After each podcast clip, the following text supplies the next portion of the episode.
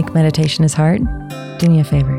Take a slow, deep breath in and now breathe out. Congratulations. You just meditated. Hi, I'm Crystal Jakowski, and this is Breathe In, Breathe Out, a weekly mindfulness and meditation podcast for anyone ready to own their own shit and find a little peace while doing it. Welcome back to Breathe In, Breathe Out. I'm Crystal Jakowski, and I'm glad that you're here. Uh, today, I'm asking you to be intentionally selfish and considerate. Yes, it's possible. And before you ask me how that's remotely possible, I'm more than happy to explain. But before I explain, I want to say this I have a disclaimer for you. I do not care how old you are, whether you are single or married or in a committed relationship or not. I really don't care. What I have to say is poignant for every human being no matter what stage of life you are at, this is important. It is important for yourself and it is important for the people around you.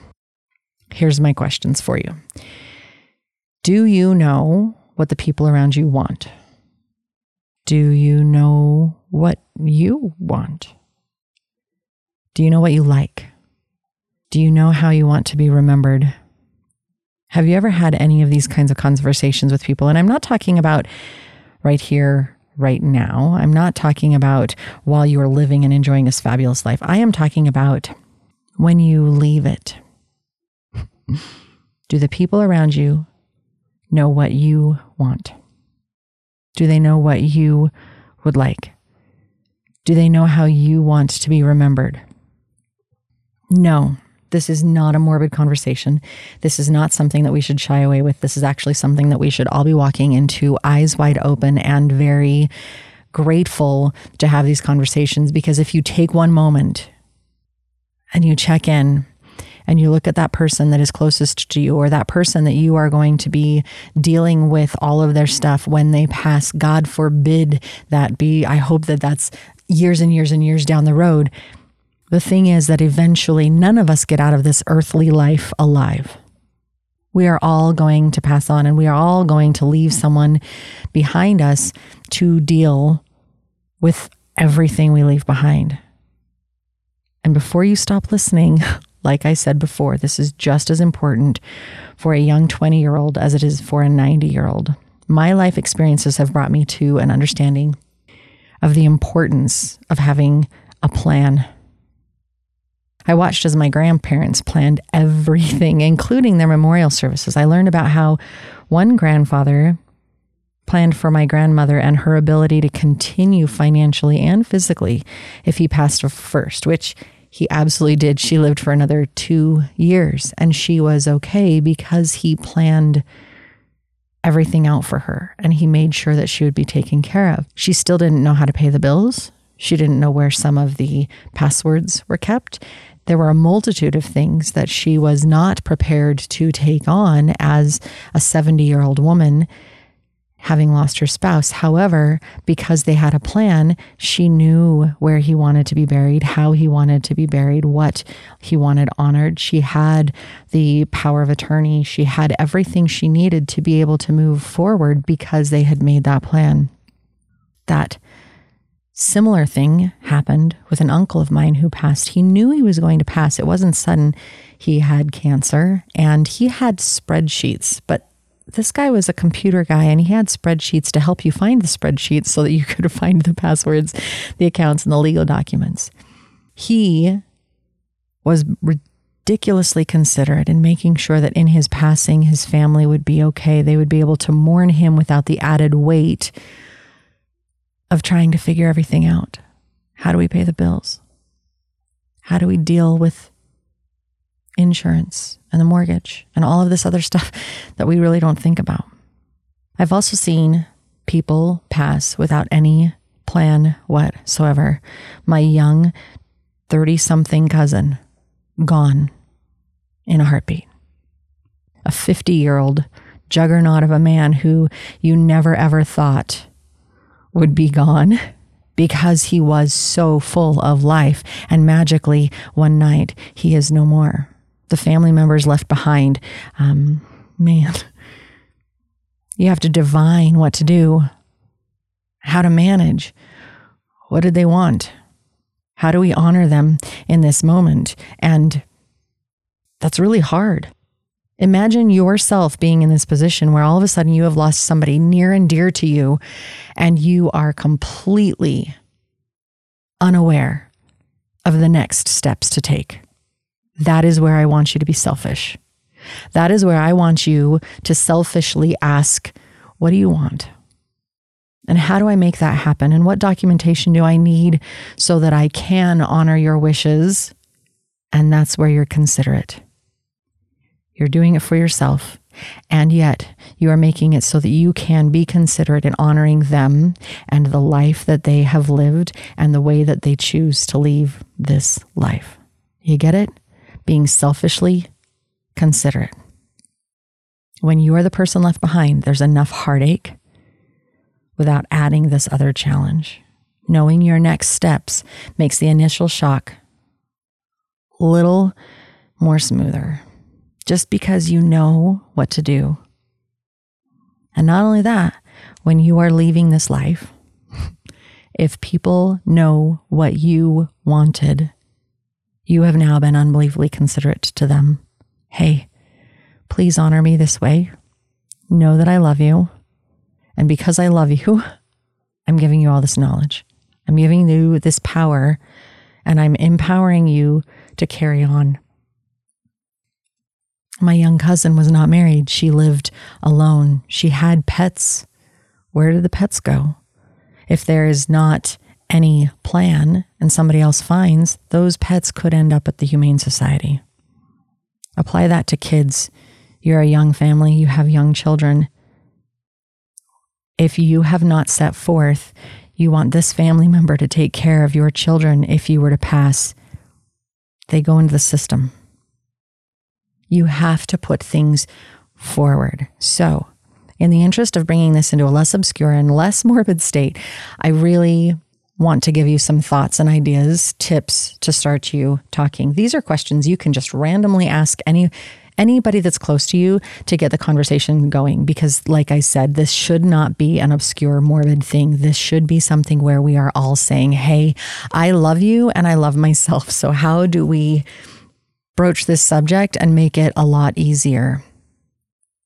So burial if you want to be buried, where do you want to be buried? Do you have any idea? Is there a certain space? Is there a state that you want to be? What do you want? And cremation? What do you want done with the ashes? If you want them spread, okay, are there rules? Do you need to get a certain permit? Do you want to be okay in doing that? Like, what afterwards. What do you want done with the body? Donating the body to science, there is always paperwork that needs to be done. And not only that, please, please check in deeper because sometimes, most of the time, they inject that body with chemicals, which that body can no longer be cremated. Which means it has to be buried, which means you have an extra step. So please dive in deeper to what you want done. A green burial or turned into compost, where is that allowed? and what do you want to do afterwards? Because if they're turned into compost, you now have a bunch of compost. Where do you want that compost to go?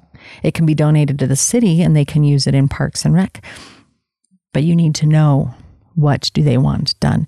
There are so many options and without guidance, it can add to the pain, stress, and grief that the living experience as they work out what do we do with their remains, and they're not here. So every choice is added, heightened in uncertainty and stress and pain. One that I tell everybody to do is a medical power of attorney along with your medical choices and wants. If you are unresponsive and in the hospital, if you are unable to advocate for yourself, who is there to make the tough decisions? Who are you assigning as your agent to make those decisions? Who are you telling exactly what you want? Do you want to be kept alive by any means possible? And for how long? Because any means possible could mean that you're on a respirator and being fed through a feeding tube. So, how long do you want that to go on before they let you go? There's more to it than just, yes, keep me alive. At what point? Dive deeper, ask more questions. Designating an agent means that somebody knows exactly what you want and nobody has to guess. And not only that, it doesn't become a challenge between the loved ones and the doctors. If they know that this person is a DNR, do not resuscitate, and you have the paperwork to show that, then that loved one is not brought back and you don't have to deal with the fallout there. You get to know that that person wanted the plug pulled or that you are honoring whatever medical wishes that they have requested. Medical power of attorney. Do you have a will? And does somebody know where that is? Generally speaking, your executor needs to know where that will is so that they can take the next steps. If you want to make sure that specific people receive certain things, a will is the best way to get those details known. And there's not generally an attorney needed. There are lots of free and inexpensive ways for you to write one up, get a notary, make it official, follow the rules of your state, the state that you live in. A will can go a long way in helping people know what you wanted done. Another suggestion that I tell people they don't really think about is having a document in safekeeping with a list of accounts passwords, how bills are received and paid, etc. Because once you pass, anything on autopay keeps charging the method of payment until that bank or that company is notified and the account is closed. Which means that somebody can pass and months later, magically, they are still paying for that automatic subscription because nobody knew that it was there and the account may not have been closed yet. Who does this responsibility fall to? Who is responsible for taking care of closing those accounts and dealing with that? And that also becomes the same person that is your financial power of attorney, completely different from your medical power of attorney. The financial power of attorney is the one who can deal with your finances, paying the bills, especially if you are being kept alive on life support, somebody's still got to take care of all of your finances while you are in the hospital recovering. Who is that? Do they have the information that they need so that they can follow through, so they can take care of you and honor you? Be selfish. Make sure people know because that could be your funds that they're dealing with. And be considerate because you want to be respectfully dealing with somebody else's when they ask you to do that. Financial power of attorney. There are some accounts that you can do a payable on death for. For example, your bank accounts, you can do a payable on death, which helps alleviate some of that stuff. You can't do it with everything, so I encourage you to check it out. Understand your own finances, your own investments, and whatnot to make sure that you cover all of those bases and enable whoever is taking care of you or whoever you are taking care of to operate on your behalf. Another question that I recently went over with a friend was Who do you want notified? I personally don't know all of your friends. I personally don't necessarily have the phone numbers for your parents or your siblings. So, who would you like notified and how? Because they will need the phone numbers, they will need email addresses. A list of family and friends with contact information means that those you love most can find out that you've passed from a voice instead of a general announcement, which can be missed if they're not reading in the right place at the right time. And in that vein, who do you want notified? Your agent, whoever is operating this stuff for you, will also need to know your social media account information. How do they access the different platforms that you are on to ensure that things are taken care of on your behalf? It's a big topic.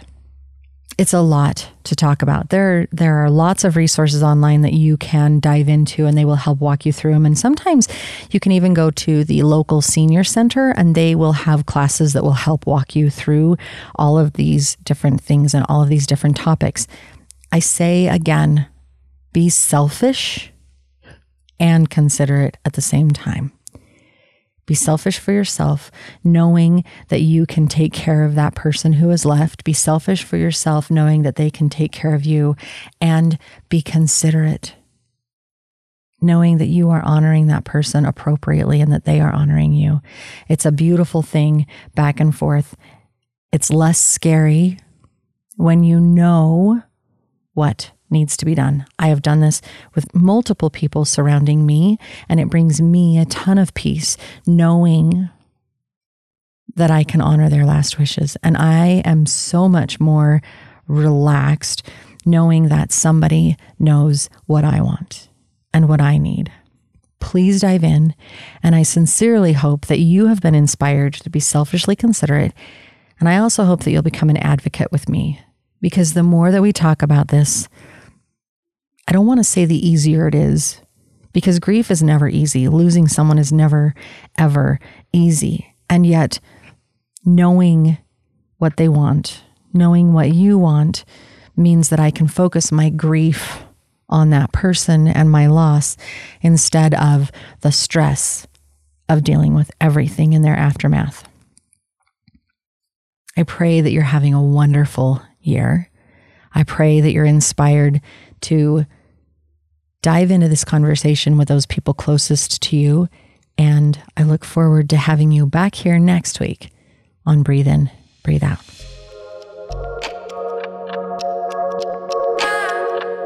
I hope this moment of self care and healing brought you some hope and peace. I'm Crystal Jakowski on Instagram, Facebook, and YouTube, and I hope you check us out and follow along for more content coming soon.